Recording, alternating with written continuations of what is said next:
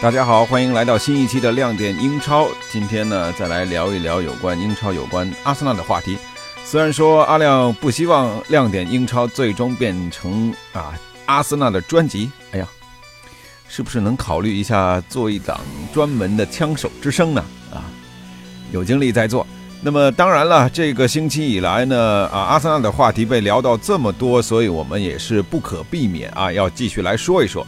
就是阿尔特塔呢，终于是正式的被任命为阿森纳的新任主教练了。那么，对于大家这个旷日持久的争议跟呃等待之后呢，终于是一切尘埃落定。不过，这只是争议的新的开始。咱们今天呢，就来聊一聊阿尔特塔在阿森纳的困与迷。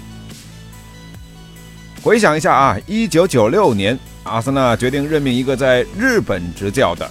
法国教练作为自己球队的新任主帅的时候呢，英国媒体的标题啊就写着简单而刺眼的两个单词：阿尔塞纳。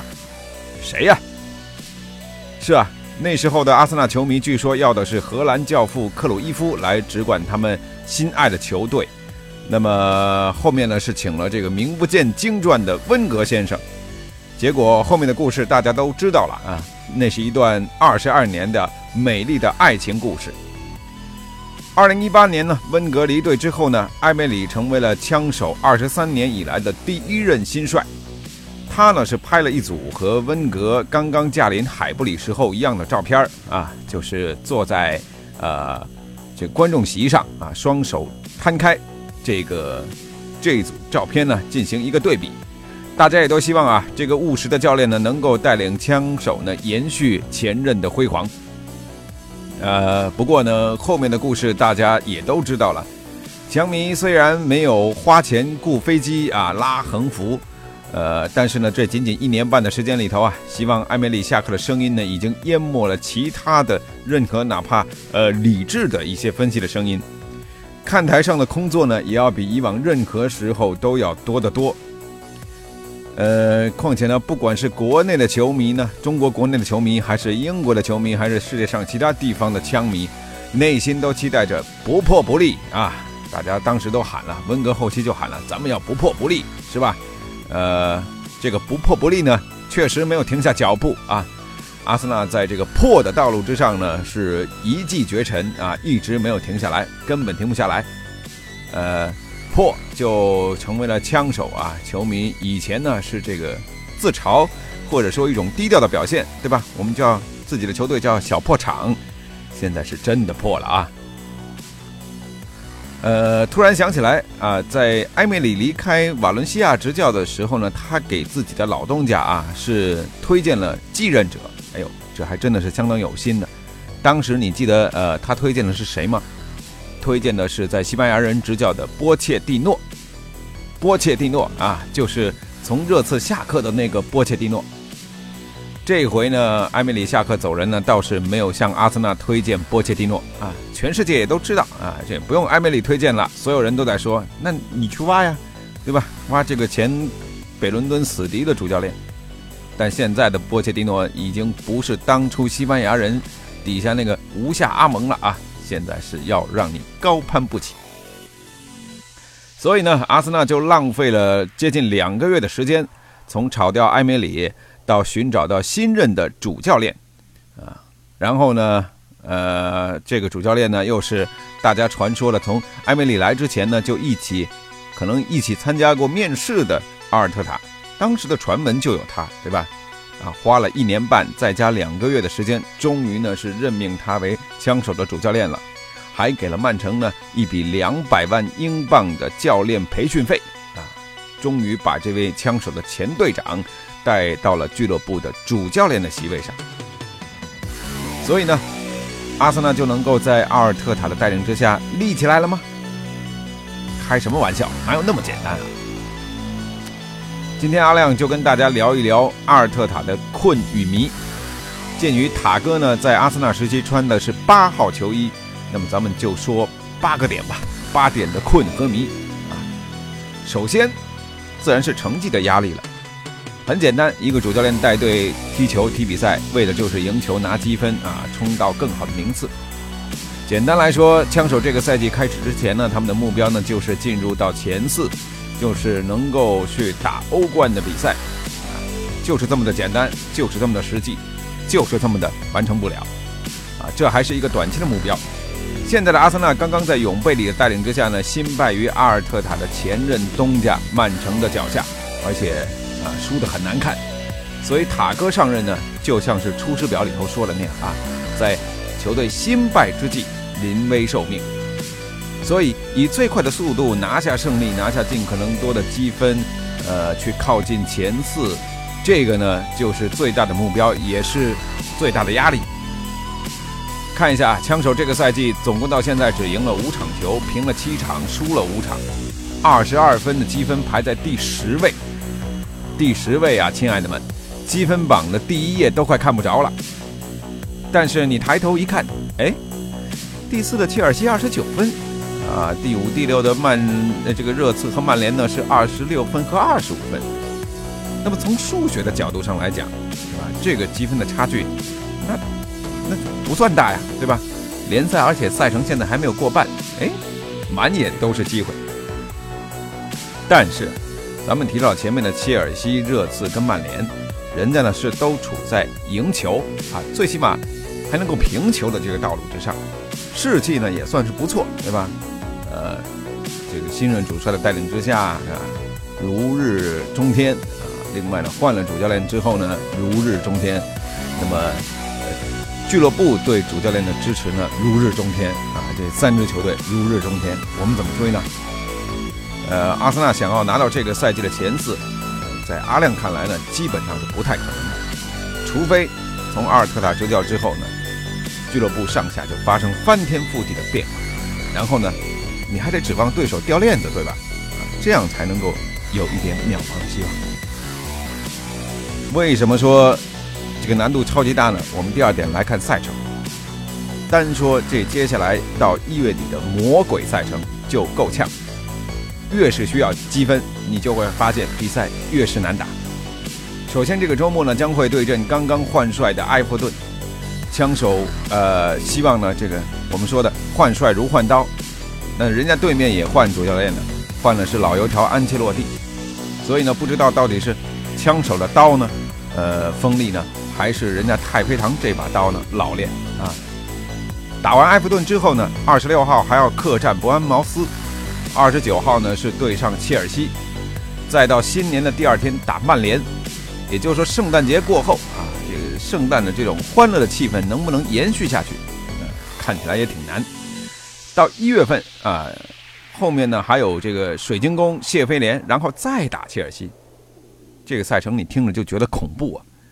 更不用说现在呢，阿森纳见了谁都没把握，谁见了阿森纳都磨刀霍霍。那么第三啊，为什么别人会对阿森纳磨刀霍霍呢？我们来看两个数据。呃，一个是莱诺呢，成为了目前呢扑救次数最多的英超门将；另外一个呢，阿森纳是呃被射门次数最多的英超球队。这两点说明了什么呢？说明这个球队防守菜呀。这个球队从温格时期的华丽进攻，到后面的重攻轻守，到艾梅里时代想要追求控制啊，想要攻守平衡，到最后呢，干脆就没有防守了啊，防守比保级队还要差。这什么球队踢的是什么球？阿尔特塔能够带来多少的改变呢？球迷希望看到的是场面，对吧？至少说希望场面不要那么难看。才刚来的阿尔特塔就说了，他希望球队能够踢出球迷所希望的快速进攻式的足球。那么，是不是阿尔特塔也知道队里这些防守球员是没指望了啊？防守是已经救不活了呢？真的是很难的。阿尔特塔希望带球队踢出什么样的足球啊？我们现在都还不知道，阿亮也不知道。但是呢，阿亮知道的一点是，我医保卡里的钱呢，可能买买这个救心丸都不够用了。但是啊，说一句实在的，场面什么的真不重要。你哪怕场场只能一比零赢对手，那实打实的也是三分的，对吧？还有啊，更棘手的事情呢，还在后边。第四。我们说两军交战，当然呢士气占先了。士气这个东西，现在在阿森纳看来，简直就是灰飞烟灭。很多球迷大家现在都在羡慕红军利物浦，对吧？说哎呀，你看红军踢得好看，呃，团结一致啊，各条战线现在都要拿冠军的架势，多爽！但是你回顾之前克洛普到来之前，比如说罗杰斯，甚至是老帅霍奇森带队的时候，啊，甚至再之前，再到克洛普刚来的时候，那利物浦，他利物浦也不强啊。利物浦多少年也没有欧冠打呀，对吧？一些二三流的球员啊，像香饽饽一样，虽然说也有托雷斯啊，也有这个呃苏亚雷斯，对吧？但是呢，其他的球员也都都普普通通嘛。再搭配一个铁打的杰拉德，但利物浦人家就是愣是把他们这种红军的铁血精神给继承下来了，他魂没有丢。谁见了利物浦都还是得畏惧三分嘛。而且利物浦场面上还能跟对手有来有去，碰到强队呢还能劫富济贫。那这阿森纳可不，媒体一窝蜂的说阿森纳软啊，是男孩，从温格时代的后期就是这样了。那时候什么博尔顿这样的养老院之流的球队，都能够不断的给枪手制造麻烦，阿勒代斯的嘴才会那么硬，对吧？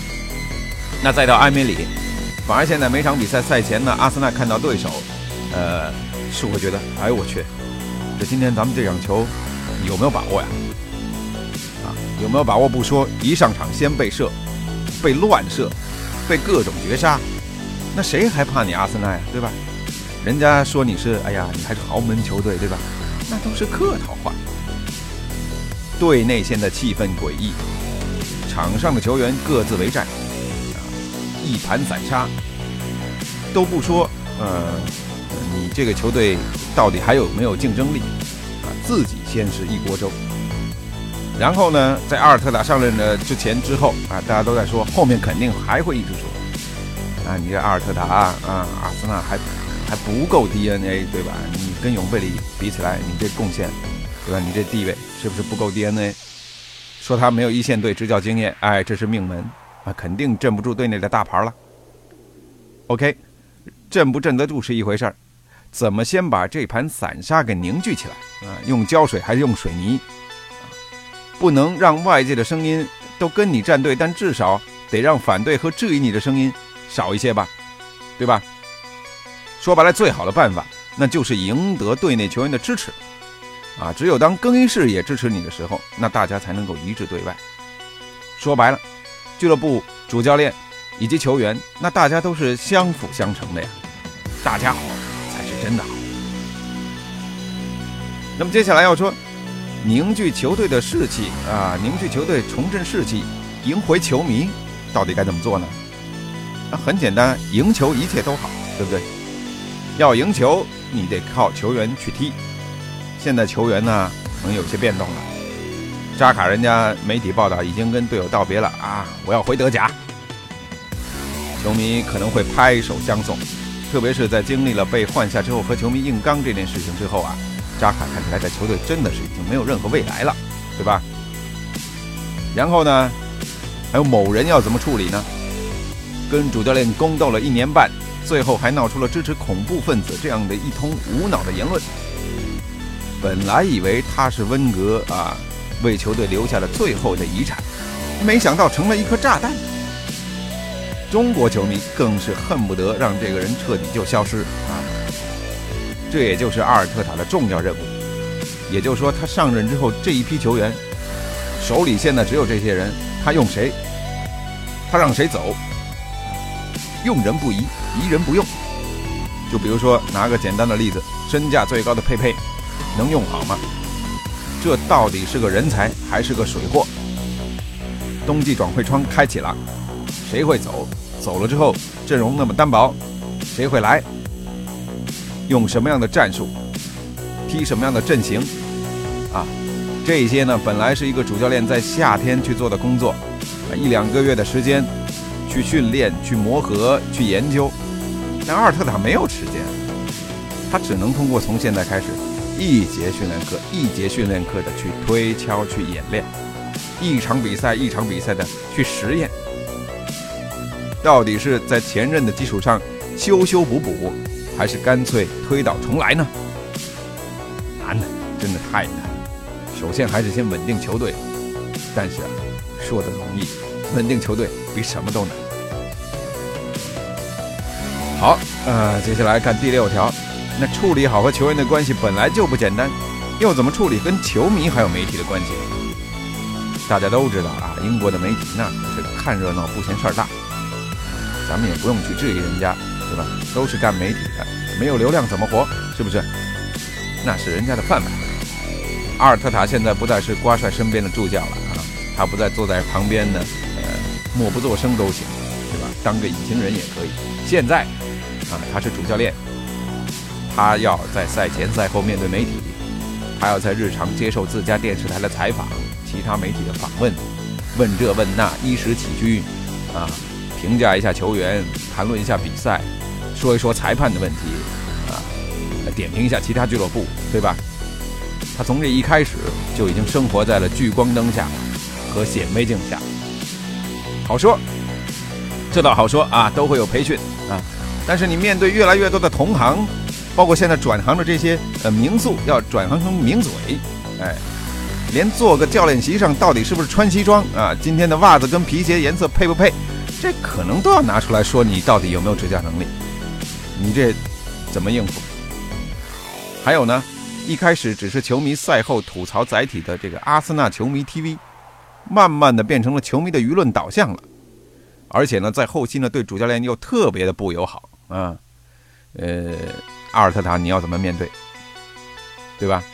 所以啊，当一个球队的主教练真的是好难啊！咱还不如玩实况或者玩 FM。第七，这对外一回事儿，如果大家内部能够团结一致，那对外的事情都好说。对内还有跟高层的合作，对吧？跟俱乐部其他同事们怎么去合作？啊，比如说桑列伊啊，比如说埃杜啊，比如说小老板小克伦克，对吧？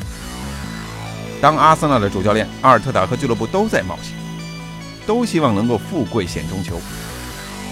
俱乐部明确表示呢，他们想要的是一个 coach 啊，不是温格那样的 manager，什么都管。那么如何阿尔特塔要如何当好这个 coach 呢？我当 coach，我要有球员，我底下这些人不行。我怎么开口找老板要钱？我要买人。那么我买人，多少又是能够我说了算呢？我有多少的话语权啊？我到底是能够买到自己喜欢的、符合我的战术要求的球员呢，还是说啊，让俱乐部的这些高层啊、谈判专家什么的去通过数据分析找来像扎卡和呃穆斯塔菲这样的数据上来说，啊，能够帮助到球队的球员来充实我的球队呢？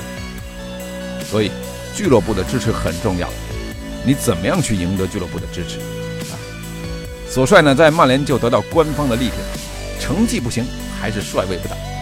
波切蒂诺做不到，萨里不行，啊，孔蒂不行，穆里尼奥不行，艾梅里不行，菜鸟阿尔特塔，你能行吗？最后说一句，曼城说阿尔特塔那是瓜迪奥拉之后的接班人啊。瓜迪奥拉说，嗯，阿尔特塔很棒，嗯。这个我这个助教非常的棒，很有才华。波切蒂诺也说阿尔特塔很厉害的啊，我跟你讲，对吧？他有他执教的才华，他现在需要的就是机会。温格也支持阿尔特塔，对温格谁来他都支持，因为他对阿森纳是真正的爱。